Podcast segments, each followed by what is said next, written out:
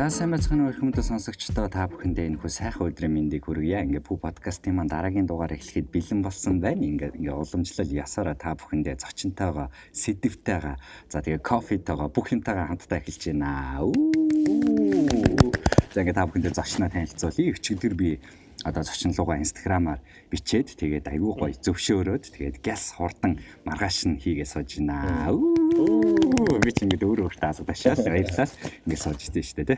За тэгэхээр цочондоо хүрэлцээрсэн маш их баярлалаа миний урилгыг аваад тэгээ цаг зав гаргаж аваад маш их баярлалаа. Хоёлаа өнөөдөр бол зөндөө олон гоё зүйлийн талаар ярих болно. Ингээд бүх сонсогч нартай өөрийгөө танилцуулаа штэ гоо. За тэгээ. Айгу товчон танилцуулах болох тийм болно. За наа баяр манлаа гэдэг хүмүүс манлаа гэж дууддаг. Одоогийн байдлаар Movicom корпорацид ерхий захирлын шадар туслах төлөөлөл төцөлийн нарийн бичгийн дарга гэдэг шатыг хаштаг залуу байна. Энэ жил 29 настай. 30 төгөж байна. 30 чи юу н хаянд ирж байгаа. Тэгээ цагаан сараараа нөгөө нэг хий насаа отох юм болоод ингээ 30 нэгтэй юм шүү дээ. Аа Солонгост очивол одоо 30 31 хүрсэн. Тэгээд үйл асууж байгаа гэсэн үг тий. За ирсэн маш их баярлалаа. Тэгээд яагаад манлайг оруулсан шалтгаан нь юу вэ гэхээр ер нь бол яг миний үеийн залуу манай үеийн л залуу шүү дээ. Тэгсэн мөртлөө одоо миний корпорацид мэддэг хамгийн залуу ажилчдын одоо нэг нь байгаа. Тэр утгаараа би яг тэр соёлыг тэр яриаг өрнүүлэх гэж энэ удаа манлайгаа дуудсан байгаа. Тэгээд дээрэс нь манлай маань та нар гэж яагаад анзаарж байгаа бах Япон зураадаг гэсэн. Тийм нөгөө нэг Японд сурсан болохоор засчдаг юм байлээ. Нэг яриад тийм. Гэхдээ анх ирээд бүр аваар байсан баг тий. Анх аа бас таажгүй. Ер нь нэг хөршлөгтэй шүү. Тэгээд анх малаатайгаа бид нар яаж уулзсан бэ гэхээр бид нар та бүхэн бүгдээрээ мэдэх байх Мофис буюу бид нар хамтын офисыг бид нар Улаанбаатар хотын хамгийн отхон бөгөөд хамгийн том хамтын офисыг Mobicom корпорацтайгаа нийлээд старт гэдэг компани менежментийг авч яваад ингээд хөрөнгө оруулалтаар стартапуудаа бойжуулаад нээгээд ажиллаад явж байгаа. Тэгээд тэр утгаараа бид нар анх танилцаад тэгээд одоо хэдэн сарын дараа үйл ажиллагаа явуулж явах дундаа ингээд манлага аваад оролцуулж байна. За эхлэв. За эхлэе. За эхлэе.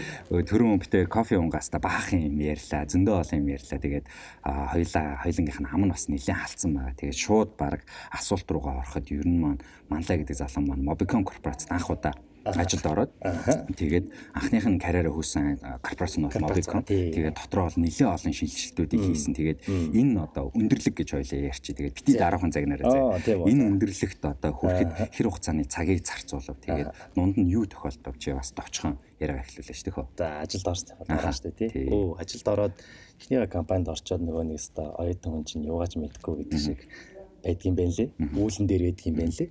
Тэгээд а одоо Moy Conference-аараа би 4 жил орчим болж байна. Тэгээ 4 жилийн хооронд 3 ажил сольсон байгаа. Ерөнхийдөө айгүй олон ажил сасанд ордгийн. Хүмүүс чинь нэг газар орчоод за нэг 2 жил, 3 жил болоо тий. Тийм удаа дараагийн компани руу юм уу, дараагийн ажил руугаа явдаг шүү дээ. Миний хувьд болохоор 3 ажил сольчихсан. Энэ маань өөрөө яагаад вэ гэхээр өөрөө ил сайн дэвший те. Манай бодол үзэж сонсогчд маань бүгдээрээ л айгуу сайн мундаг карьерийг бодож байгаа те. Өснө дэвший одоос алаад үе гэсэн залуучууд байгаа те. Ийм залуучууд маань би ч гэсэн та нарын нэг яг ялгаагүй адилхан. Тийм болохоор ерөөсөө маш хурдан сурыг, маш хурдан суралцъя, маш хурдан дэвший гэж боддог. Тэгин гутаа за нэг ажил дээр очлоо, нэг жил боллоо, ажиллаа сурлаа. Тэгин гутаа шууд уйдаад эхэлдэг байхгүй. Яг үнийг хэлгээд тий. За би дараагийн стептэй бэлэн болчлаа гэдэг дараа дараах степ бодоод эхэлдэг. Онгод орно гэдэг шиг тийм мэдрэмж бүрт ингээд хахаад байдаг шүү дээ залуу хүнд тий. Тэгэлгүй яхаа залуу хүмүүс чинь бид нар одоо одоо 30 хүрж байгаа гэхдээ одоо би бодолж өөрийгөө айгу жоохон гэж бодоод байдаг шүү дээ. Хүүхд дээр шүү дээ бид чинь. Одоо энэ дунд чинь оюутан хүүхдүүд ч гэсэн байгаа шүү дээ. Сонсогч дунд чинь 17 8 та би өстө өгшөчлөө. За 2 жил нэг алдаа хийгээд те буруу тишээ зүг явчлаа гэхэд 20 таа болчих яана өгшөчлөө гэж бодож байгаа бол үгүй шүү. Миний ойрд харж байгаа хүмүүс бол 50 хүрсэн ч гэсэн их сайхан залуухан байдгийн байх лээ. Тэгээд энэ өндөрлөгөөс харахад их ч одоо сайшаа. Би одоо нөгөө нэг ерөнхий захирлын чадар туслах гэдэг. Ерөнхийдөө дандаа корпорацид хамгийн том том захирлуудтайгаа харилцаж ажилладаг маш өөр ажилладаг. Удирдлагын баг гэж байдаг. Манайд 16 хүнтэй удирдлагын баг байдаг. Тэгээд 16 хүний гишүүн хамгийн отго нь надаас дээш нь болохоор дандаа 37 8-аас дээш насны хүмүүс байдаг байхгүй юу? 37 35-аас за 35 ч тий. 35-аас нэг 50 насны хүмүүс байдаг. Дандаа ийм одоо чи бидний хувьд бол нэг 10 насаар ах хүмүүстэй ажиллаж яхад юу харагддаг вэ гэхэлэр яг залуучуудын маань дутагдлууд аягүй сайн харагддаг байхгүй. Дээрээс нь энэ одоо 30 гарцсан 40 гарцсан хүмүүсийн өөрсдийнх нь дутагдал бас харагддаг. Тэгмээд яг нөгөө нэгээд харьцуулаад үзэх боломжтой болчихж байгаа тийм. Манай залуучууд маань юугаар илүү юм? Аа энэ туршлага суусан олон жил ажилласан хүмүүс нь юугаар илүү юм? Хаана дутж чинь Энэ хүмүүс хаана дутж чинь гэдэг нь одоо харагдаад байдаг. Тэр одоо нэг юм одоо бид чинь ингээл 10 жил шалгалт өгдөг штэ тийм. Учраас ингээл бид ингээл хуулдаг штэ тийм. Жишээнийхээ доогор моогоор нөгөөх юм ингээл харагдахгүй байна гэж бодоод байдаг тийм. Гэтэл яг нөгөө нэг ингээд нэг заримдаа нөгөө багшийн багшийн өдөр болдог байлаа. Тэгээд нөгөө нэг сурагчид багшийн оронд ингээл нэг нэг цаг хичээл заадаг тийм. Тэгин гот би одоо жишээ нь 10 жилдээ 2 3 удаа багш болчихсон байхгүй. Тэгээд яг багшийн судал дээр очиод суугаад хүүхдүүдийг харахаар юу хийж байгаа нь бүгд амар харагддаг байна. Яг яг шинэ сурагчийн суудал дээрээс га юу ч харагдахгүй. Багш бол намайг харахгүй байгаа, би ч мэдэхгүй байгаа. Би ингэж бодоод тийм хоолж ийн хоорондоо ярьж ин тийм би энэ ихэнд захиад амжуулж байна. Яста гоё байна. Юу ч мэдэхгүй байгаа гэж бодоол яг багшийн судал дээр очиж харсан чинь бүгд харагдчихийд юм бэ лээ. Тэгээ яг тийм байдлаар яг одоо би одоо энэ позишн дээр ирсэн байхад бол яг залуучууд маань хаанаа алдвал хаанаа сайжруулах боломжтой вэ гэдэг нь бол харагдаад идэв. Одоо Тийм талаар яриулах гоё гэж бодчих тий. Янзтай. Тэгээд ярианыхаа өнгө хэсэг битээр бараг тэр чигтээ олоод явж ах шиг байна гэж бодож чинь. Тэгээд анхны миний малаг өрсөн одоо зориг маань айгуу гоё биелээд явж чинь. Тэгээд анх удаа ер нь пүү подкастыг сонсож байгаа хүн байх юм бол нэг подкаст маань одоо жил үргэлжилж байгаа. Тэгээд зочинтой явагддаг. За тэгээд нэг хугацаа нь болохоор нэг 40 минут явдیں۔ За тэгээд салбар бүртээ хийж бүтээж байгаа залуучуудаа дуудаа гоё яриа өрнүүлээд тэгж явдаг подкаст энгийн зөвлөгөөнүүдийг өгөө явдаг подкаст болохоор бас нилээн дайггүй агам сайтай. Тэгээд сонсдог бас бүх хүмүүстээ бас маш их баярлалаа гэж хэлмээр байна. Баярлалаа. Агаас баярлалаа гэж хэлмээр байна. За тэгээд дараагийн асуултандаа ер нь ороход бол та бүхэн Mobicom-д ажилладаг одоо шадар туслах гэдэг ийм нэг албан тушаал туслах гэд сонсонгоо зарим хүмүүс маань мэдхгүй байж магадгүй байх гэж бодож байна. Тэнгүүд Малангийн маань өдөр тутамд ажилладаг хүмүүс маань яхаа аргагүй мобикоминг үздэг захирал хамаада сан байгаа тийм үү? Тий. Тацуя хамаада сан. Тацуя хамаада сан. Тацуя хамаада сантай өдөр тутамдаа тулж ажилладаг ийм хүн байгаа. За тэнгүүтээ шадар туслах гэдэг хүний үүрэг маань өөрөө юу вэ? Одоо жишээ нь хоёр нилээдэн жилийн өмнөөс нь бол захирлын туслах гэхээр одоо бүх одоо кофего зөөгөө гүйчидэг ийм нэг хүн шиг туслах гэдэг үг чинь өөрөө Монгол нэг сонин байдлаар илэрсэн шүү дээ тий. Тэр одоо тэр гишүүний туслах энэ сайдын туслах гэх тэнгууд нэг сонин муу хүн шиг юм шиг санагдал тий. Ким ким ким захирлын туслах гэх юм байна. Тэгэхээр ер нь яг чиний өдөр тутмын ажил чинь одоо яг юу байд юм чи яг юу гүйцэтгэж гоё стогой асуулт байна. Стогой асуулт. Би энийг бас өөрөө ярих гэж бодоод идэв. Ер нь бол угаасаа дээр үуч гэсэн тийм байсан тий. Одоо ч гэсэн зарим газар тийм байгаа. Ерөнхийдөө захирынхий захирлын туслах гингууд хамгийн нэгдүгээр за нөгөө нэг үүдэнд нь сууж идэг. За тэгээ хүмүүстэй уулзалт тавладаг, цаг тавладаг, кофегийн зөөдөг, бичиг цаасын янзалдаг. За нэг юм ер нь secretarial work гэдэг байхгүй тий. Нарийн бичгийн ажлуудыг хийдэг гэж ерөөд ойлгоод байдгийг. Одоо ч гэсэн тийм газар байгаа мэдээж зэрэг үүсэхгүй. Манай ч гэсэн анх тийм байсан. Ерөнхийдөө яг гол чиглэл нь тийм байсан байхгүй. Тэгээ одоо болохоор яаж ийнэ гэхээр энэ бас миний өөрийн бас өөртөө өөртөө бахархаж явдаг зүйл байхгүй. Намайг ороход бас яг энэ нарийн бичиг чиглэлийн ажил байсан байхгүй? Яг анх ороход. Тэгээд энэ бол болохгүй юм аа. Угаасаа намайг анх анх ажилд авахдаа манай ерхий захирал маань ч гэсэн анх хэлчихсэн. Одоо ингээд захирлын туслах гэдэг ажил позишн бол өөрөө нарийн бичгийн ажлаар яваад эн чинь хоцрогдсон. Одоо ийм биш болсон. Ерөнхийдөө аюу амархан хэлэх юм бол жижигхэн захирал байх ёстой. Тэ? Хамгийн би тэгээд тэр хамгийн анхны интервью дээр надад гэж хэлсэн байхгүй. Би бас тухайн үед чинь анх ерөнхий захирал дуудагдж байгаа юм чинь амар сайн сандарсан тий. Миний ажлууд юу байх юм бол яах юм бэ гэмээр амар сандарсан орсон чинь надад тийм аюу гоё юм ярьсан байхгүй юу. Тийм учраас нөгөө нэг миний ирээдүйн маань аюу гоё харагдаад эхлэхгүй юу. За тэгэл ороод ирээд яг ажиллаа хийсэн чинь нэрэмч ажил мэдээж байгаа. Тэрийг өсөхгүй бүх нэрэмжтэй ажиллах юм. Ерхий захирын туслах хүн бол ягаад ерхий захирал туслахтай байдаг вэхээр өөрөө тийм ажлуудыг хамжуулах ямар ч цаг хугацааны боломжгүй учраас одоо туслахтай байж идэг. Тэгээ туслах гэдэг маань зөвхөн одоо тэр нэрэмч ажил дээр төлөрнө гэдэг бол утгагүй асуудал байхгүй тий. Тэгээ одоо яадаг вэ гэхээр би өөрөө баг багаар ингээ нөгөө нэг өөрийнхөө шэл гэдэг штэ тий хүрээгээ тэлж эхэлсэн анх ороод нэрэмж ажилла хийж эхэлсэн гэхдээ хамгийн нэгдүгээр би юусэн бэхээр компанийнхаа хамгийн чухал уулзалтуудад зүгээр яваад орчдөг болсон хүмүүс оронгод анх орсон чинь ингээл захирлууд гэл магадгүй захирлын 16 маань нэг орчих шууд. Юу лээ юу болчих вэ? Яа ороод ирэх гэлтэй. Нэг хүн байх мó байх хэрэгтэй мó гэлтэй. орох хэрэгтэй. Бид нар ч одоо компани хамгийн чухал нууцыг ярих гэж байдаг тий. Гэл анх тийм байдаг байсан байхгүй. Тэгээд эн чинь бол 70 хүн өөрөө энэ өөрийнхөө лимитийг талх ёстой. Тэгэхгүй бол угаасаа чиний нийгэм чинь чамайг ингээ хязгаарлаад өгч нь угаасаа. Тэгээ өөрийнхөө хүслээр тэрийг хязгаараа давж гарч явах хэрэгтэй. Ингэж өсөж өгч юм тийм ээ. Тэгээд хамгийн түрүүнд компанийнхаа дотоод яг үйл явц орж ирсэнтэй юу болж байгаа, яаж байгаа, хийж байгаа. Энэ бүгдэд ороод компанийнхаа юу болж байгааг мэддэг болсон. Ингэснээрээ одоо гүйцэтгэх удирдлага болон гүйцэтгэх захирлын би энэ дунд нөгөө нэг бриж буюу те гүүр болж өгч байгаа юм л да илүү ойлголцоод амартай. Үгүй бол нэг өдөр ингэдэг байхгүй. Одоо гүйцэтгэх захирал чинь ерөнхий захирал чинь нэг юм байж ила. За захирал нь доороос нэг нөхөр нэг асуудал бариад ороод ирлээ тий. Гэтэл энийг өмнө нь хоорондоо ярилцж байгаагүй мэдж байгаагүй ч юм уу тий. Тэгээ ингэн гутал нөгөө нэг тэнцээ асуудал үүсчихдэг нэгний цагаалаа орлалтай. Аа эн чинь чи яагаад надад өмнө хэлээгүй эсвэл яагаад надад орж иж уулзаагүй юм бадаа даа тий. Тэгэл нэг Стив Джобс нөгөө туслахаа халсан гэдэг шиг яагаад энийг надад өмнө хэлээгүй ингээд халтсан гэдэг шиг. Тий, тий яг тийм асуудал гардаг байхгүй. Нэг тийм асуудал гарлаа яг нөгөө шийдвэр гарах боломжтой хүн чинь тийм асуудал гарлаа.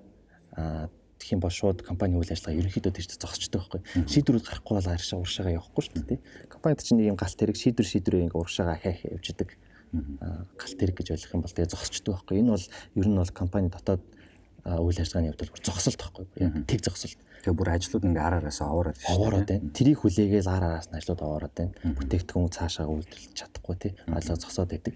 Тэгээ энэ хамгийн нэгдүгürt би энэ процессыг зогсоох хэрэгтэй юм байна. Гомдуунд нь гүүр болж өгч байгаа байхгүй. Хамгийн яадаг гэсэн бахад бүх би одоо жишээ нь компанид ямар үйл явц болж байгаа, ямар прожект төслүүд явж байгаа тий. Хаана гэдгийг мэддэг болсноор хаана одоо энэ нөгөө блок гэж гэдэг тийм. Хаана энэ том чулуунууд байгаад байна тэрийг яаж арилгах вэ? Яаж энэ тэр том чулуу бий болохоос өмнө мэддэг бүгд нь мэддэгдээд хооронд нь ярилцаад алга болгочоо сайхан дардан замаар явах тийм. Ийм ийм тал дээр анхаарч яадаг болсон байхгүй. Тэгин гут чинь ингээ бага багаар хүмүүс чинь чамайг хүлийн зөвшөөрж ирэх байхгүй нөгөө анх орж ирэхэд ингээд сонио хардаг байсан хүмүүс чинь манлай хайчва манлай энд орохгүй мó болдог болчихдог байхгүй юу Тэгээд үгүй нь ерхий захирал хүртэл өмнө нь огт хүлээдэг байсан юм да хүлээдэг болсон тий. Чи энийг яагаад ярилцаагүй тий. Чи энийг надад яагаад хэлээгүй гэдэг болоод хэлсэн. Тэр бол миний уг нь одоо жишээ нь job description гэдэг тий. Ажлын үүрэг чиглэл огт байхгүй байгаа зүйл байхгүй тий. Диинүүд хийж эхлэе ингээд өөрийнхөө хүлээ хүрээгээ дэлж эхэлж байгаа байхгүй. Ингэн гут ерөөсөө нэг хагас жилийн дараанаас эхлээд манай захирлууд маань гүйцэтгэх ерхий захирал маань бүгдээрээ нийлээд за ерөөсөө яг нарийн бичгийн шадар туслах гэдэг чинь нарийн бичиг бол ерөөсөө биш юм байна. Их том хүрээтэй юм байна. Нарийн бичдэг хүн ерөөсөө биш юм байна. Бичдэг хүн биш юм байна. Тэгээд одоо ерөөсөө яаж ийм вэхээр ерөнхий захиралд ирж байгаа одоо юмнуудын одоо эхний фильтр болж байгаа байхгүй мууг нь халаад оруулахгүй сайныг нь оруулна тий. Бүр бүр энээсээ гараад юу хэрэгтэй хаана үтэй очиж олж ирж байгаа компаниас тий. Энд ийм асуудал гараад байна. Энийг ингэ шийдвэл яах вэ гэж орж ирдэг болж байгаа байхгүй. Ингэснээрээ ерөнхийдөө компани процессыг одоо нөгөө нэг үйл ажиллагааг нь хурцаг бүтэмжийг нэмэгдүүлэх. хэмжээг нэмэгдүүлэх. Энэ тал дээр маш чухал үр хүлээдэг. Нацтай гайхалтай ажилтай Ингээ яг яг ийм хариултыг би яг хүсэж ирсэн. Тэгээд манлаа бас дахин дахин ингээд асуулт болгоныхаа дараа баярлаад яваад ахын цаашаа цаашаа өргөжлүүлээд явъя гэж бодлоо. Айгуу сонирхолтой ажил хийдэг. Биний хувьд болохоор сториг нь байн гүзээ явдаг. Тэгээд кофегаар эхэлдэг те. Өглөө кофегаар эхэлнэ. Өглөө кофегаа игээл ширээн дээр суучдаг. Тэгээд дасглаа хаяа хийгээл ингээл явж байдаг. Тэнгүүд одоо хоёлаа бүр ингийн руугаа хандлага тал руугаа орё гэж одоо. Тэг чи ингээд тэнд дунд хурал дээр орж суух тэр нэг шийдвэр буюу тэр шийдвэр чи өөр тэний чиний тарих толгойд процесслогдоод биш орох ёстой гэдэг ийм шийдвэр гаргачих жоохгүй. Тэнгүү тэрний чи хард нь өөрөө би энийг хийх ёстой гэдэг тэр нэг хандлага байгаа даа тийм. Энэ хандлагыг чи яг юу гэж тайлбарламаар вэ? Чамд яагаад ийм хандлага үүсцэн? Чиний өссөн орчинд юм үүсэх бол чиний ийм гоё амбиц юм уу те? Ийм үүсэх хандлага юм уу? Чи яагаад ингэж тийшээ дайраад байгаа. Чи зүгээр суугаал ажил дээр суугаал хургуун уншуулаад цалингаа аваад иж болно шүү дээ. Болно шүү дээ. Тэгэхээр яг энэ хандлага чи яг хаанаас ундраад байгаа. Тэгээ энэ хандлагын давуу тал нь юу вэ? Сул тал нь юу вэ? Аа, ер нь бол нөгөө монголчууд бол амбиц гэж ярьдаг те. Амбиц гэхгүй. Амбиц бас дээр нөгөө амбиц гэдэг үг чинь Монгол бас жоохон буруугаар ойлгож байна. Буруу ойлгоод байгаа. Ambition гэж ярих үү. За, ambition гэж ярив те. Хүн ерөнхийдөө нөгөө нэг Масловын юм нэг гурвалжин гар янз бүрийн хүслүүд байгаа шүү дээ. Тийм хамгийн доотлолт нь нөгөө нэг food shelter идэх ухам одоо орон борон байр гэдэг юмуд байдаг те. За тэр нь хангагдангууд дээдлийнхаа төвшөндөө ороод явдаг, бусдад хүндлэгдэх найстай болох хайрлагдах ч гэдэг юм уу те. Ийм ийм бүсдүүдрээ яваад өгдөг. Ерөнхийдөө энэ мазлуур аюугай тайлбарлагддаг л та. Тэгээд яг хуу нөгөө нэг э, шүүд дээшлээ гэдэг хүсэл маань хүн болгонд байдаг. Хүн юм гэдэг чинь ерөнхийдөө дандаа ингээд э, ерөөсөө стейбл буюу нэг хэмжээний байдаг байхгүй. Хүн нэг бол сайжирч идэг, өсч явж идэг, нэг бол уруудч идэг. Энийг сайн ойлгох хэрэгтэй. Ерөөсөө юм гэдэг маань нэг газар тогтно гэж байдаг. Өөрчлөлт гэдэг бол угаасаа энэ дэлхийд дэлхийн нэг хуулиудын нэг баггүй хамгийн том хууль өөрчлөлт бол зайлшгүй. Тэгээд яадаг вэ гэхээр энэ нэг гоё термодинамик гэдэг юм аа. Термодинамик гэдэг монголоор юу гэдэг мэдэхгүй байна. За термодинамик гэдэг хоёрдугаар хууль гэж юм байдаг юм аа. Илон Маск байнга ярьдаг аа. За энэгээр яадаг вэ гэхээр өөрчлөлт бол мэдээж гарч гарцаагүй. Гэхдээ өөрчлөлтөд төхөр ингээ хайчих юм бол бүх бүх юм destructive ингээд нэг юм инх замраагүй байдал руу явж идэг. Чи ингээд гэрээ цэвэрлэхгүй орхилол яадаг вүлээ? Тоосоо болоо цаан болоо бүр яваанд яадаг гэхээр задраал алга болоод инх замбраагүй болоод хэрүүл болоод хэрүүл болоо одоо жишээ нь за одоо найз зөвхөн найз залуугийн харилцааг ярив те чи анх ингээл амар хичээдэг болцоонд урьдаг цэцэг өгдөг даадаа диди байж байгаа л тий дараа нь найз зөвхөнтэй болцоонд нөгөөтөө хаяал өөр юм дахаараад эхэлдэг тэгин гутал ингээл асуудал ундраал нөгөө гинт найз зөвхөн амар хачааштай хүн байсан юм шиг тий тэн чинь яаж вэ гэхээр чи нөгөө нэг тийшээгээ work хийхгүй тэрэндээ хичээхгүй болохоор нөгөөдөг чинь нөгөө инх зам руугаар яваад байгаа байхгүй тий гот инх зам руугаар яваад байгаа байхгүй энэ инх зам руугаа явж байдаг тэрийг замбраатай буюу өсөлт дэвшлэгдэж чинь бол ерөөсөө энэ замбраатай байхыг хэлээд байгаа байхгүй тий highly organized гэж ярьж байгаа. Тэгээ highly organized байхыг хэлээд байгаа. Тэгээ highly organized байхын тулд маш их хэмжээний хүчин чадал чармайлт орж идэг. Байнгын өдөр тутам. Тэгэд энэ өдөр тутмын байнгын чармайлт хэрвээ хийхгүй юм бол ерөнхийдөө уруудаад явна гэсэн үг болчихж байгаа байхгүй юу? Энэ бол миний ерөөсөө яг амьдралын философи маань суурь байхгүй. Тэгэхээр чи өдөр тутам хичээгээд байнга л явахгүй бол уруудаалаа гэсэн. Би бол яг тэгж боддог. Одоо тийм гута амьдралаа ингээд би тэгээд бодож байгаа байхгүй тий. За яг одоо очсон байранда би зүгээр байж чадахгүй юм байна. Яг одоо байдгаараа байгалах юм бол би уруудаал эхлэнэ гэсэн үг байхгүй. Тэгэхээр би үргэлж чинийг хийж, үргэлж чинийг шидэж, үргэлж илүүгээр хичээж авахгүй бол би уруудаад эхлэх юм байна. Тэгэхээр яах вэ гэхээр би чи уруудахыг сонгохгүй гэхээр өксгийг сонгочтой хүн тийм үстэй тий. Тий. Миний бодлоо ихэнх хүмүүс яг одоо ингэж байчвал одоо ингэж болоо гэд энэ энэ хിവэрээ тэгшгэн явах юм сандаг гэтэл үгүй. Хэрвээ тэгээ хайхал юм бошууд уруудаад эхэлдэг. Энэ миний маш том мессеж. Тэгээ энийг анх ойлгосноос хойш би өдөр тутам хичээх хэрэгтэй юм байна. Улам цаашаа тэмүүлэхгүй бол би уруудаад хэлэх юм би ойлгосон байхгүй. Эндээс миний амбиц ихэлсэн. Энэ нь одоо хэддүгээр анги байсан юм бол 10 жилд нэг 10 11 дугаар анги байсан болов уу? Тэр орчин байсан баг. Тэгэд өглөө босохдоо энийг боддог, орой босохдоо энийг боддог. Би өдөрчсөн боддог. Чамд хүн өдөрт маш олон хэмжээний сонголтууд тулгардаг тийм. Чиний амьдрал гэдэг чинь чиний хийсэн сонголтууд тийм үү. Би одоо энд ирлээ. Пүү над руу инстаграмаар бичлээ. Би маргааш очихоор шийдэх үгүй тийм. Эсвэл дараа 7 хоногт за за яах юм тийм. Одоо би маргааш арслаа зохицуулаад очиход хэцүү байна. За дараа болыг сонголт надад байсан байхгүй. Гэтэл нөө нөө нөө хэрэг ихэл юм бол би өөрийнхөө нөгөө дисциплин гэдэг юм уу те. Миний өөрийнхөө энэ амьдралын нөгөө нэг юунаас газар хазаач гэдэг байгаа байхгүй. Хичээхгүй. Тэгэл юм бол уруудаад эхлэнэ гэдэг би мэдээд байгаа байхгүй те. Тэгмүүд надад цаг маргааш цаг би гарах боломжтой. За маргааш шууд болцсон. Тэгэл би өнөөдөр одоо энд ирсэн байж байгаа байхгүй. Тэгэл хийгээ сууж те. Тий, иймэрхүү байдлаар өдөр тутмынхаа сонголтоо чи яг тэрэндээ тааруулаад хичээ хичээсэн сонголт хийж чадах юм бол ер нь аюу сайн хэцтэй байдаг гэж бодоод байдгийн. Тэгэхээр бүгдээрээ амьдралдаа бодвол чи ч гэсэн тий сонсогчд маань бүгдээр анзаарч ирсэн байх. Маш олон сонголттой тулгардаг. Яаж яг аргашин тавих юм бол procrastination гэдэг чинь тий аргаш тавих. За Монголын маргааш дуусахгүй гэдэг чинь. Тэр чинь Монголын биш дэлхийн маргааш байхгүй юу үнэндээ.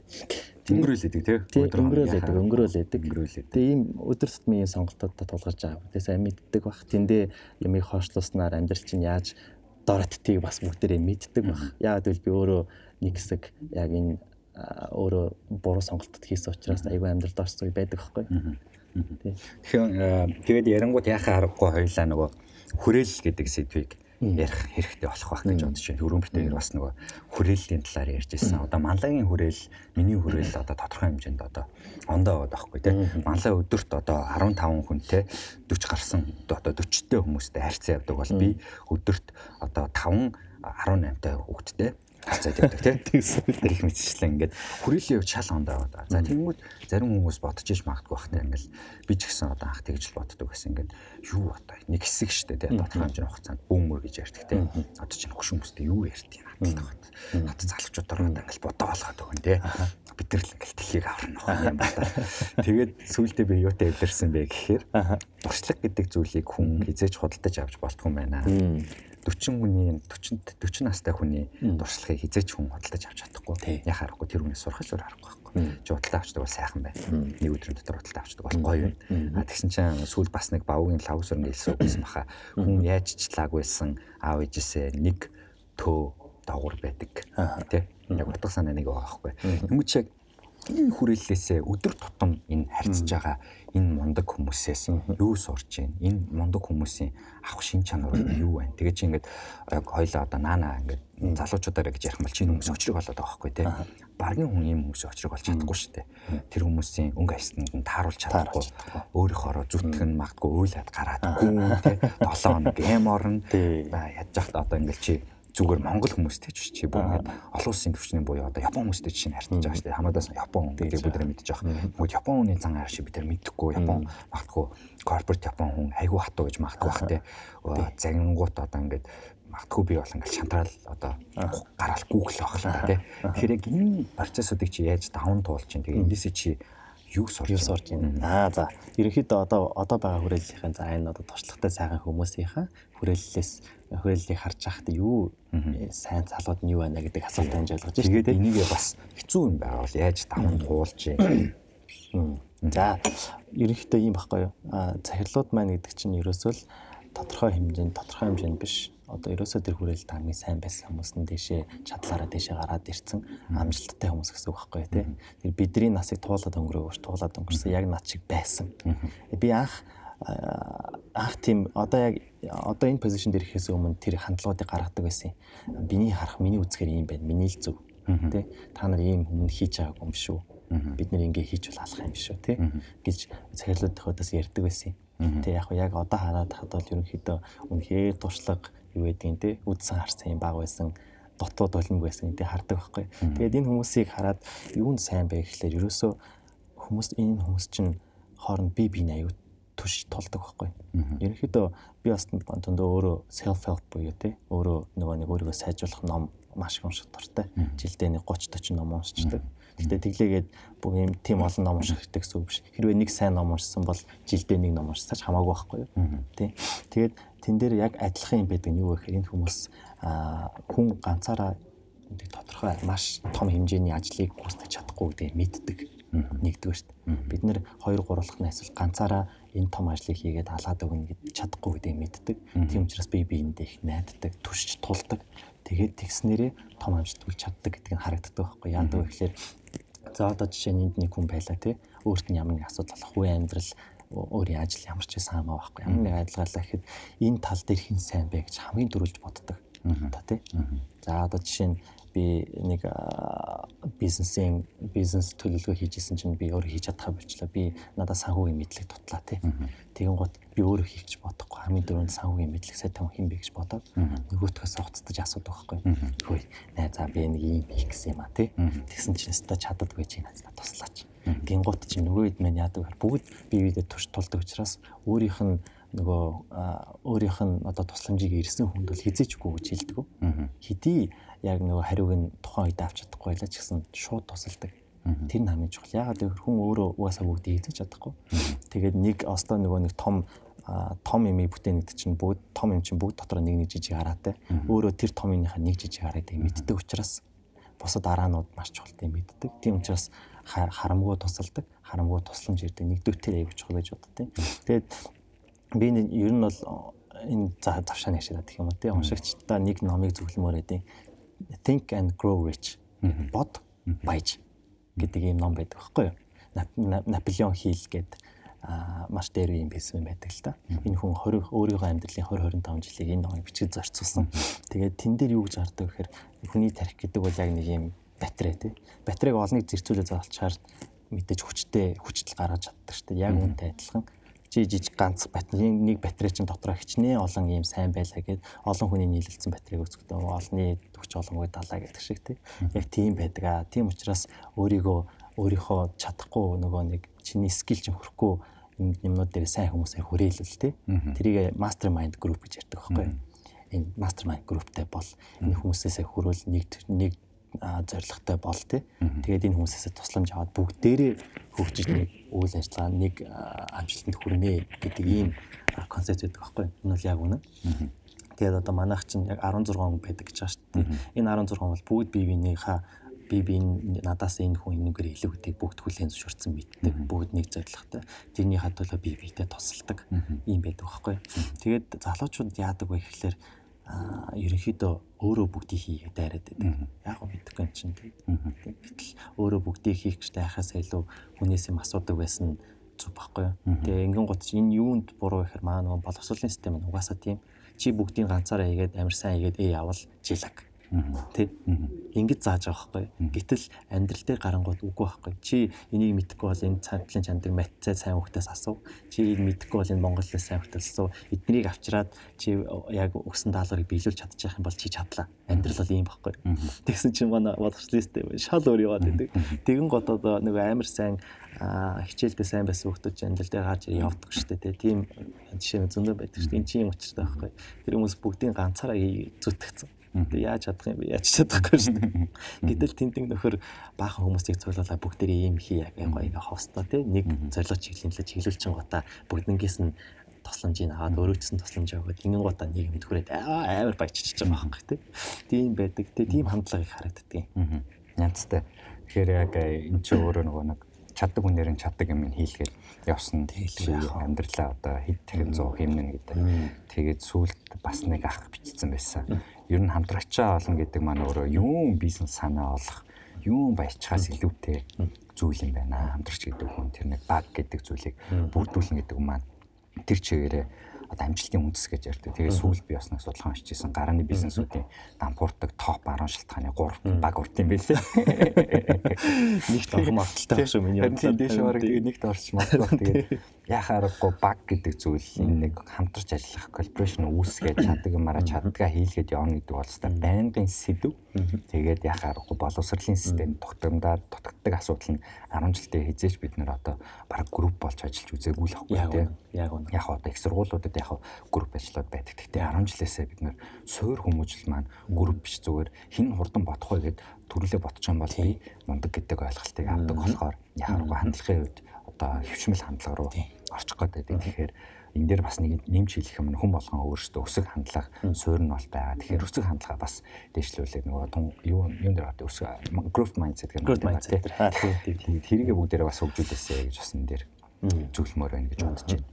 За тэгээд а миний нэг сонирхоод байгаа юм юм байна л да. Манай манлаг бүгдээ зарим нь хараагүйж магадгүй бах манлаа цэмбэр янзтай зэгцтэй. Одоо чинь 12-оос ингээл подкаст хийгээл тэнгууд 11:30 дүүрээд юм байна тий.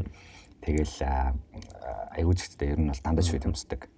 Corporate guy тэгэл хүсэн дандаа гоё, готлон дандаа гоё. Аа тэгээд одоо одоо надтай одоо харьцуулах юм бол ингээл би ч хайж ингээл далчганаал ингээл. Далчганмаар санагдал цаанаасаа дэлжганаал яваад байгаа шүү дээ. Тэгэл тэгэнгүүт ингээл малаага харангуут айгүй гоё зэгцтэй цагаа гоё хуваарльтай. Тэгээ хуцаа хуваарлаа ийм юмнуудыг ингээд энгийн юм ярьж байгаа юм шиг мөртлөө энэ ч өөр амар хэцүү зүйл байхгүй. Тодорхой хэмжээний цаг авдаг бодох шаардлагатай энэ чинь.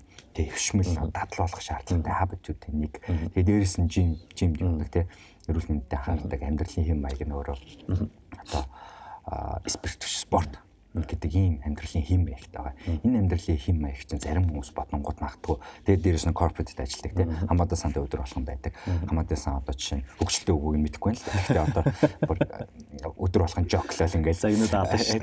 Алан шүү. Ингээл байдаг байд байдгүй байх гэж бодож байна. Тэнгүүд жишээ нь ингээл зарим хүмүүс бодонгууд бат манлагийн амьдрал чинь ямар өөдгөртэй юм бэ гэж бодож болно шүү дээ тийм яагаад манлаа? Юу яриад байгаа манлаа чи одоо ямар өдөртэй гой залан үжигэл амьдралтай. Гаралтай шоудлаа юу яриад байгаа? Үерхэлтэй дурлалтай.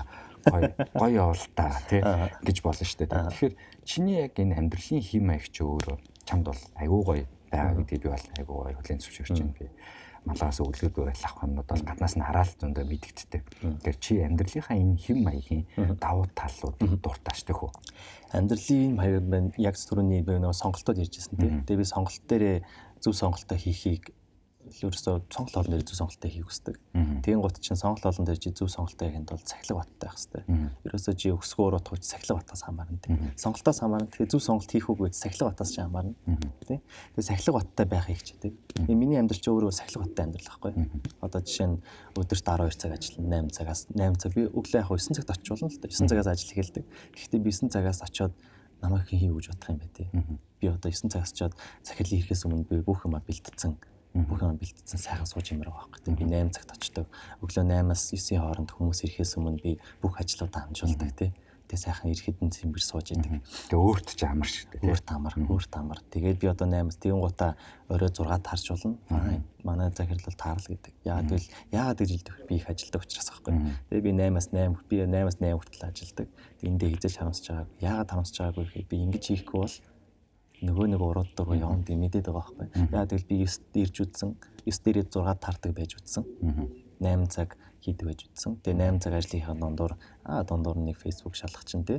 Тэр шэний 0 орчин, шэнийг ус уучин. За ингээл явж үтсэн. Тэглээгээд амьдрал сайжирдаг юм байлээ гэдэг өөр харж байгаа юм. Миний бодлоор бүгдээрээ л харж байгаа бах тий. Тэгээд яг тэр сахилга баттай байнгут чинь бүх юм дээр яадаг л та. Би одоо хувцас өглөө босч ирээл хувцас сайхан цэвэрлэл цэвэрлж бэлдээл те. Тэгэл нөгөө гой хувцас өмсөхгүй бол би нэг жоохон за өнөөдөр өнөөдөр ядраад байгаа юм чинь те. Нэг гарт болцсон хувцас өмсөж ч юм уу те. Эсвэл за би өнөөдөр ядраад амш гутлаа цэвэрлэх гэсэн чи яах вэ те. Гэл бодоод эхлэнгууд чинь яг нөгөө сахилга баттай чинь хагалаад байгаа байхгүй. Хүн чинь өөрөө дотроо ингээд нэг өөрийн гэсэн identity гэж юм байдаг те. Би би хин бэ гэдэг байхгүй. Тэгээ би өөрөө дотроо би сахилга баттай хүн гэдэг миний identity байхгүй. Тэгээ сахилга баттай хүн чинь тэрийгээ тэрнээс өөр сонголт хийгээд эхлэхлээр хүн одоо ингээд яг одоо би бол одоо итгэцэн л дээ өөртөө би баттай хүн итгэцэн. Тийм болонгот чинь би өөр сонголт хийх гэх юм одоо амар муухай амьдэрч төрдөг байхгүй. Тэгээд анх анх тийм хайбитаа суулгахтаа мэдээ хайб суулгах чи аягүй хэцүү шттэ тийм. Анх хайб суулгахын тулд би нийгмийг амар хүсэх хэвээр би бол бай цахилгааттай амьдрахыг маш хүсдэг тийм. Ер нь амжилттай байх хүсдэг гэсэн л та. Тийм гоо цахилгаат хэрэгтэй юм ойлгоод ийм байх хэрэгтэй юм байна. Тэгээ энийг хийх бол болохгүй байна гэдэг юм бол явсан л та. Тэгэл одоо жишээ нь өдөр би бол 7 оны 5 өдөр костюм өмсдөг. Өдөр тутам 5 дахь өдөр манайх уг нь бол casual хувцсны дэй гэж уг нь casual өмсөж болдог байхгүй юу.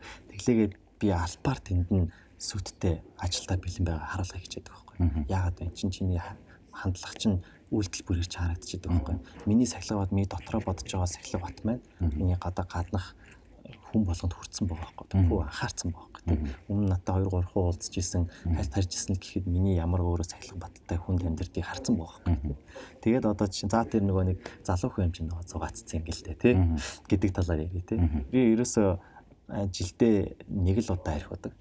Тэр нь төрсөн өдрөөр. Яа тэгэл төрсөн өдрөөр би өөрийнхөө хүрээлтэд миний зоригт нэгдсэн хүмүүс тий. Миний сайхан найзууд бүгдийг дуудаж жагаад нэг өдөр нөгөөдтэйгээ баярсан нөгөөддөө баярсан талхснаа илэрхийлдэг байхгүй. Чин төрсөн өдөр бол юу вэ гэвэл чи энэ чамайг байгаад чин тусалж байгаа хүмүүстээ баярлах гэж би боддог байхгүй. Чи төрлөөгөөд өөрөө баярлах хэрэгтэй биш байхгүй. Би яагаад өөрөө баярлах хэрэгтэй юм бэ? Тий Хэрвээ миний охин төрсөн бол миний охины төрсөд бол би бол баярламаар байгаа байхгүй. Миний охин төрсөн дээ тий жаахан тийм өдөр тэгээ гэж авчирдаг тэр өдөр бол ганц уудаг. Би түрүү жилийн 6 сарын 14-нд нэг 3 4 хондоо виски уусан байх тэгээд э, нэг ч удаа шоудж удаж байгаагүй Яагаад гэвэл хэрвээ чи 10 11-ээс хойш 12-оос хойш унтлаа л маргааш өдөр байтугай бүхэл бүтэн 7 хоног тэр ядаралт чинь яваад байдаг. Тийм үед би ингээ байнгын ядарсан өдөрт 12 цаг ажиллана гэж хэлж байдаг байхгүй тий. Хүн барддаг байхгүй тий. Яг байхгүй тий. Тэгэл яа энэ бүх сонголтууд юу вэ гэх чиний priority чи юм тий. Чиний өөрийн амьдралдаа хүсэж байгааг энэ дээр холбогдоод ирж байгаа байхгүй. Тийм үед миний priority бол би амжилттай болмоор байна. Амжилттай болохын тулд сахилга баттай байж сахилга баттай сонголтуудыг хийх хэрэгтэй юм байна. Тэгээ сахилга баттай сонголтуудыг хий Монголтуудаа хийгээ явж байгаа нь намайг өнөөдөр энд авчирч байгаа байхгүй тий. Тэгээ энэ дээр нэг юм нэмээд хэлчихье. Хүмүүс толгойн дотор юу бодож байгаа нь гадна хүнд харагддаггүй гэж боддог. Нөө шууд харагддгийн шүү. Толгой дотор юу болж байгаа чинь нөгөө нэг idea гэдэг гэдэг шүү дээ. Нэг бодол чинь тэндээсээ үйлдэл болоод гараад ирдэг. Тэр болгон чинь хүнд харагдчихийдгийн шүү. Тийм болохоор залуучууд минь дотроо бодож байгаа зүйл гадна харагдахгүй хизээж бодож болохгүй. Тийм. Үнэтэй. Тэгээ малатайгаа айгүй гоё яриаг хөрнүүл чинь би хүссэн бүх юм авч байгаа да би онцлог амар баяртай байна. Тэгээд малтай бас ярилж байгаа да айгүй гоё таатай өөрөө ч гэсэн зөндөө явуулна юм сурчээ. Тэгэнгүүт хоёул ер нь бол төгсгөл 3-ныхаа 2-ыг давчлаа подкаст дээр. Айгүй хурдан биш байна. Айгүй 2 3-аас л тарисан юм санагдаад шүү дээ. Тэгэл үргэлжлүүлээд хоёлоо гоё айгүй энгийн практик зөвлөгөөнүүдийг өгөө явал та. Одоо хоёлаа бас ерөнхий юмнууд бас нэлээд ярьлаа. Хүн айгүй суурьд энийг ярьчлаа тийм ээ. Суурьтай байх хэвээр, тууштай байх хэвээр, сахилга баттай байх хэвээр тийм үү. Тэнгүүд яхаа аргагүй хүнд чинь нэг тийм шантармаар байна. Тэгээ дээрэс нь одоо ихэнхдээ залуучуудад маань бас юу тулгддаг вэ гэхээр би яг юу хүсэж байгаа юм бэ гэдгээ ойлгодгүй шин чанарууд зөндөө байдаг те. Тэгээ би яаж эрт босох хэвээр би яаж хуцаа байлтах хэвээр ингээд тэмүүт нь зөндөө олон зөвлөгөөнүүдийг бас чамд байгаах нуугж авах тэр болгоныг одоо хоёлаа энэ дээр бүгдээр нь ярьж чадахгүй байх гэж бодож байна. Тэгэхээр ер нь яг жишээ ингээд кейсээ авч үзээ л та. За битэрийн нэг дүү хамаатны дүү. Битэр хамаатан жишээ ингээд бодчих. Тэгмээ битэрийн нэг хамаатны дүү 18-тай их сургуульд явж байгаа. Тэгээд амьдралынх нь урсгал нэг жоохон дарк болцсон тий. Тэгээл хүрээл нь тиймэрхүү болцсон. Тэгээл яг өөрийгөө би олохгүй битээр дээр ирээд малаахаа бүж ахаа бистэ өөрийгөө олохгүй байна. Би ингээ шантраад байна. Би яг юу хийх ёстой юм бэ? Би why гэдэг зүйлээ олохгүй байна. Ингээл тэгж юм л та. Тэгээ энэ энэ хүнд хоёлаа энэ хүнийг одоо өөрчлөе явуулаа. Энэ хүнийг өөрчлөе гэж байна. Хамгийн түрүүнд асуух асуулт чи юу хүсэж байгаа юм байхгүй тий. Тэгээ хамгийн хүнд хамгийн хүнд хүн би юу хүсэж байгааг мэдэхгүй байна тий. За тэгэн гот одоо өдөр тутмынх нь нөгөө рутин гэж байдаг шүү дээ. Өдөрт юу хийдгийг асуух байхгүй. За хідэн бүш аюу нарийн дэтэл асуу шүү дээ. Хідэн цагт босч. За өглөөнс эхлэе те. Хідэн цагт босч байна. Чи босч ирэхдээ юу юу бодогдож чинь чамд юу зүудэлсэн те. За тэрний дараа чи юу харж чинь юу уншиж чинь ямар үйлдэл хийж чинь тэр болгонд чинь чамд ямар мэд бод мэдрэмж ямар бодол төрж чинь гэдгийг асууж эхэлдэг байхгүй. Тэгэн гот ерөнхийдөө тийм хүмүүс яадаг гэхээр ихэнхдээ дандаа негатив тот буй те сөрөг бодол бодоод эхэлдэг болсон байдаг байхгүй юу. Тэгэл ер нь бол хамгийн сайхан зүйл хүн амьдралаа яагаад өөрчилж чаддгүй хүн бодлоо өөрчилж чаддаг учраас өөрчилж чаддаг. Тэгээ бодол сөрөг бодлоод сөрөг бодлууд бол цаанаасаа гарч ирээд байдаг. Яг түрүүний хэлтэй нөгөө хайчингууд урууддагтай адилхан. Чи хэрвээ толгой өөрийнхөө бодлыг удирдах удирдъя гэж бодохгүй юм бол сөрөг бодлоос өөр ямар ч бодол гарч иргүй. Тэрийг эрэг бодлоор солих хэрэгтэй. Хамгийн нэгдүгürt тэр. Гэхдээ энэ бол өдөрт хүнд 80 мянган ботл орж ирдэг гэж байгаа байхгүй. Энэ 80 мянган ботлын хэдийн чи удирдаад нөгөө сөргөөс эерэг болгож чадах байгаас хамаарж байгаа байхгүй. Амар хүнд ажил шүү дээ. Өдөр тутам хүн бодоо явж идэг. Энэ агуу том үдс чинь нөгөө бодоол байж идэг байхгүй. Ерөөсөө тэр нь яадаг вэ гэхээр өөртөөгөө хамгийн түрүү тэнцэлж идэг. Сөрөг бодол гараад ирлээ. Тэрийгэ эерэг болохгүй тэгэл өтөртөн тэнцлээ. Би одоо би бол сүүлийн үед тэрэндээ айгүй ятардаг байхгүй. Тэг яг хуу эхэндээ гарч ирдэг байсан сөрөг бодлууд нь одоо гарч ирэхэд болцсон зарим нь. Тэг ингээд сайжраад явт юм шүү анзаархлаар. Тэгэл яг ингээд одоо чинь сайн мундаг хүмүүстэй очиж ярингууд чинь нэг юм бүх юм амар гоё эрийг ярьдаг те. Аа болоод юм гоё. Болно шүү дээ ингээд болох байдаг. Би ингээд би тэгсэн чинь би ингээд аюу гоё ста гоё гэл те. Ингээд яриад байдаг энэ хүмүүс чинь тэр бодлоо удирдаад сөргүүдээ дараа сурцсан хүмүүс байгаа байхгүй. Тийм тэгснээрээ тэр чинь амьдралдаа цаашдаа нөлөөлнө. За тийм гут хамгийн түрүүнд нөгөө нэг хамгийн муу хайбтуудаас нэлээд устгаж эхэлж штэ. Ерөнхийдөө их сургуульд байдаг хүмүүс бол орой унтдаг. Би их сургуульд орой унтдаг байсан. Яагаад гэвэл над маш их хэрчүүч байдаг учраас. Тэгээ дараа нь ядардаг учраас тий. Хамгийн нэгдүгürt эндээс засч. Тэгтээ яг үндэ ядраал байдаг байхгүй. Эндээс засч эхэлнэ. Хамгийн түрүүнд шууд хамгийн эрт унтна. Тэрэн дээр ерөөсөө шууд чи тэг гэл хийхээр хийж чадах юм байхгүй шүү дээ. Тийм гот чинь за яг хүн чинь тэгээд нөгөө нэг environment гэдэг чинь орчны нөлөө гэдэг байхгүй. Тэгэл энэ бол яг клишэ гэдэг хүн болгон ярьдаг. За хэрэг чи орой унтах гад уцаа хараад бол уцаа хол тавьж идэг юм уу те. Гэхдээ нөлөөтэй гэдэг байхгүй. Хүн хизээч тэрийг өөрөө нөгөө нэг consciously гэдэг юм уу те шийддэг учраас тэр нөгөө нэг энэ зөвлөмжүүдийг дагаж чаддаг байхгүй. Тэгээд өөрөө яг за би ингэн гэж шийдээд шийдвэр гаргах хэрэгтэй. Нэгдүгээр шийдвэр гаргах хэрэгтэй. Тэгээд шийдвэрээ дараа нь хүнд хэлэх хэрэгтэй. Өөр явтаа За би гэсэн шүү. Тэр 10-аас 10-аас 10-аас өмнө унтдаг болно. Би энэ 7-аас өмнө өөр явдаа хэлэх хэрэгтэй. Яадаг вэ? Хүн хилээд нөгөө хүн сонсохоос гадна хүн хэлэхдээ өөр өөрийнхөө тархинд ингээл нөгөө тоо оруулаад байдаг байхгүй. Тэгээд нөгөө нэг за одоо энэ тархины талаар ярьчих юм бол дахиад мангар юм тийм. Би хүнд хэлчихнэ. Нэдэнгууд чинь тэр хүн чинь тэр хүний чинь тархич бас чаа ажиллаад чи энэ зүйлийг хийхин тал 10-аас өмнө унтуулахын тал юу гэж болох вэ чинь чамд бодоод өгчдөг байхгүй. Нүг чи заавал өөрөө бодох алгүй тий. Чи нэг зорилгот нэг хүнийг нэг зорилгын чиглэлдээ өөртөө нөгөө багтаа авчлаа л гэсэн үг байхгүй юу. Тэгмээд ээж чинь за тэгвэл чи над уцаа хол тавь гэдэг юм хилээд өгөх л байхгүй яг үнтэй. Орой эрт орой эрт гэртээ ирчдэг юм уу тий? Эрт орондоор хамгийн амар гал нэрт орондоор гэж шүү дээ. Ингээд чи ингээд нэг хүнийг багтаа авчлаа гэсэн үг байхгүй. Ингээд нэг батарей ажиллаж байсан одоо хоёр батарей ажиллажлаа тий. Чи ингээд найзуудтай ажиллаа 3 4 5 батарей ажиллаж илаа тий. Тэгэл тийм чинь нэг найз дэлгэн шүү би нийт дээр нэг юм гоё юм ашигсан шүү дээ. Ингэж болт юм билээ. Ингээл ороод ирдэг байхгүй. Ингээл энэ олон батарейд ажиллаад чиний тэр ярьсан шийдсэн юм чинь ингээл нөгөө ажил хэрэг болох ба яваад хэлж байгаа байхгүй тий. Яцтай. Стогой зөвлөгөө. Тэгээд энтэй бол би өстой 100% санал нийлж чинь. Тэгээд дөрөвний нөгөө хүнд хэл гэдэг дээр бол яхаа аргагүй тэр бол бод зүйл. Би бол Instagram дээр Facebook дээр шууд биччихтэй. Бичээч. Тэгээ угаасаа бичсэн ч одоо бэлэлхээс ороо. Бэлэлхээс ороо. Хүн болгон харж байгаа тийм. 2020 онд 2020 км гүн бичсэн. Давшилт. Тийм давшилт явсан. Тэгэхээр яхаа аргагүй хийхээс өөр арга байхгүй. Тэр чинь би тийм нэг хүн сайхан харагдах гадаагаа даач биш би зүгээр өөрөө өөртөө тодорхой хэмжээнд амлаж байгаа нэг төрлийн хэлбэртэй. Тэгээ бодлынхаа дагуу хүн чинь өөрөө тархич өөрөө тэрийг гүйцэтгэж эхлэв. Тийм болохоор манай 10 жилийн багш хэлж хэлдэг байсан тухайн үед өстой ойлгодог гэсэн. Юу бодол бодол өмнөх подкастаа би тэгтээ ярьжсэн санагдаад байна. Бодол бодчин биелнэ гэдэг юм үг байхгүй. Тэгээд чи бодол чи ингээ бодцоод тэгээ биелдэг гэдэг юм санаа байгаа байхгүй. Тэгэхээр яхаарахгүй бодол гэдэг бол өөрөө хав хүчтэй зүйл гэдэг тийм нэг талаар хоёлаа дараа дахиад нэг тусдаа. Энийг оо техник талаар надаас ярих юм зөндөө. Тэгээ түрүүний тэр биний сая ярьсан нөгөө баяж бод баяж гэдэг ном байна шүү дээ. Наполеон хил. Энэ яг хүмүүсийн байдгаас амар дэлхийн юм ярьдаг байхгүй. Зарим хүмүүс ойлгохгүй энэ цаста юу яриад байгаа юм бэ тий. Яг үндэ энэ бол одоо жишээ нь яг анзаарах юм бол миний одоо жишээ нь шүтдэг хүмүүс байдаг байхгүй. За одоо Илон Маск гэдэг юм уу тий. Одоо эсвэл нэг өөр баяжсан янз янзын хүмүүс байдаг байхгүй. Энэ нөхдүүдийн бүр ингээ гарын ном болцсон ном байхгүй. Ерөөсөө.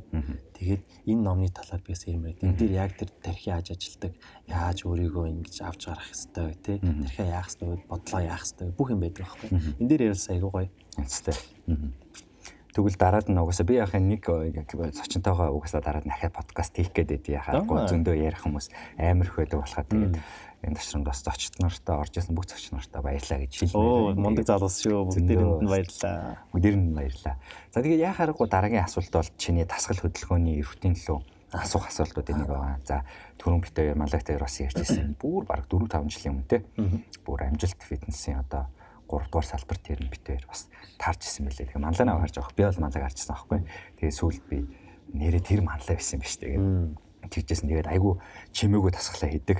Манай хүн болохоор ер нь бол чивчээ зүгээл тэнд чимээгөө орж ирээл тэгээд чимээгөө тасглаа хийж байгаа. Тэгээд гараа авдаг тий. Зарим хүмүүс ч болохоор орж ирээл бүх хүмүүстэй мэдлэл гараа барайл тэгээд орилоо орж ирэх орч төмөр уураа наашаа зөөгөл би л тасгал хийж ийсэн гэдэг байж тий. Яг тэр хүмүүс юм болж байгаа чинь биш зүгээр. Яг манлайга магтахад бол айгүй гоё орж ирээл тасглаа чимээгөө сайхан хийж л хөгжмөн сонсч байгаа гараа авчдаг тий. Тэгэхээр тасгал хөдөлгөөнийг ер нь хизэнээс хийж эхлэв. Тэгээд яагаад энэ спортыг сонгох болов? Оо дасал одоо чинь би чинь фитнес боди билдинг гэх юм уу те бие билдраа хөгжүүлэх хийж эхлээд одоо байдлаар 7 жил гарцсан явж байгаа юм 8 жил гэж байгаа. Хүмүүс харахаар гайхдаг. Өө чи 8 жилээс юм уу те. Тэгээд яг хуу яагаад энийг сонгох мэг жаа амархан баггүй. Би чи эрэхтэн. Яг үнийг хэлээд эрэхтэн гэдэг чи эмхтэн хүн өөртөө таалагдах. Тэгээд хоёрдугаарт барыг хоёрдугаас өмнө хамгийн нэгдүгээр эмхтэн хүн таалагддаг гэдэг байхгүй. Энэ хүмүүс хэрэглэлээр шоолох магадлалгүй тий. Гэтэ яг үндэ үнэн Эрэгтэн бол эмэгтэй нөгөөнд таалагдах хэлж идэг. Тий. Одоо энэ олон баячууд байд юм уу? Олон нэр хүнд алдарт төрсэн хүмүүс өөрсдийнхөө хүслийн эмэгтэй таалагдах гэж энэ бүхнийг хийсэн байдаг байхгүй. Ихэнх амар баян хүмүүс, зарим хүмүүс тий. Ихэнх баячууд, баян ирчүүд нөгөө хажууд тэрийг нь хүсэж байгаа эмэгтэй байхгүй бол нөгөөдг нь хэрэг байдаг л байхгүй яг үндэ.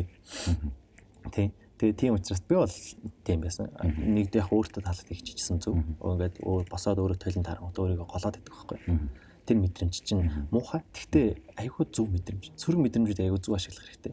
Тэр мэдрэмж муухай. Тэгээд одоо миний сонирхдаг ус охин намайг тухай тоодог гэсэн л байхгүй тий. Тэгээд би өөрийгөө яаж сайжруулах вэ гэж бодож эхэлсэн. Тэгээ гоо гоё битэй болохгүй тий. Өөр нь надад таалагдаад гэсэн. Тэгээд ах гэсэн. Тэгэл 7 жил, 8 жил, 8 жил болж байна да тий. Тэгээд одоо тэр юу гэдгийг тэгээд одоо саяны тэр миний хэлсэн бол жоохон ичмэр яг эрх мэгтэй хүн таалагдсан тулд хийж чи бол эмэгтэй хүн таалагдсан тулд хийж шээ. Бүгд тийм байдаг байхгүй. Бүр яг ингээд deep down deep гэдэг те. Чи өөрийнхөө дотор ороод асуугаад үзээрэй. Тийм байдаг. Эмэгтэй гэсэн ялгаагүй. Яг л бид нар чинь өөрсдөө хамтдаг шүү дээ. Хамтдаг талаасаа бид нэр үр өд муулдаг шүү дээ. Үр өд муулдахын тулд хамгийн сайн сайхан хүнтэй одоо юм гэдэг шүү дээ. Тэг тийм нөгөө нэг амтны юм байгаад байдаг байхгүй. Дэлгэх хаа. Гоё юм зүг. Тэгээд ийм хариултыг бол олон хүн хэлэхгүй шүү. Аа энийг хэлэхгүй шүү. Энийг хэлэхгүй хинч айгаа тэнч хэлэхгүй. Хинч айгаа хэлэхгүй. Одоо айгүй ерөнхий гоё юм ярина шүү дээ тийм. Гэтэ энэ бол яхаагүй үнэн зүйл бид нар ч өөрөө амьтад тэгээд наацхаа одоо жишээ нь хүн ч subconsciously боддог юм нэмэгтэй хүнтэй болцонгуудаа энэ миний хүүхдээ гаргаж чадхаар хэмжээтэй биетэй хүн байна уу гэж жишээ нь хардаг гэдэг 70 хувьсартаа тэгж хардаг гэж жишээ нь. Судалгаа хүртэл байдаг бүгдээрээ бас. Итгэхгүй байх боломжтой үзээ. Тэгээрээ? Тийм байдаг шүү. Тэгээд аюу гой би дасгал хийж байгааг хараагүй. Гэхдээ зүгээр рутин надад бол аюу их таалагддаг. Яаж ийм олон жил тууштай явна гэдэг чинь өөрөө аюу гой зүйл. Тэгээд түрүүн яаж тууштай байдгаа та бүхэндээ бас ярьж өгсөн гэж бодож байна. Тэгээ маллада маш их баярлж байна. Гой гой юмнуудыг зөндөө ярьж байна. Тэгээд энэ үрээд бас подкаста ингээд төгсгий гэж тийм цаг болж байна. Подкаста бас дуусгая гэж бодож байна. Аа ярих зүйлүүд бас амар их байна. Зөндөө байна. Зөндөө байна. Маш олон байна. Тэгээд энэ бол миний 27 дахь дугаар гэж.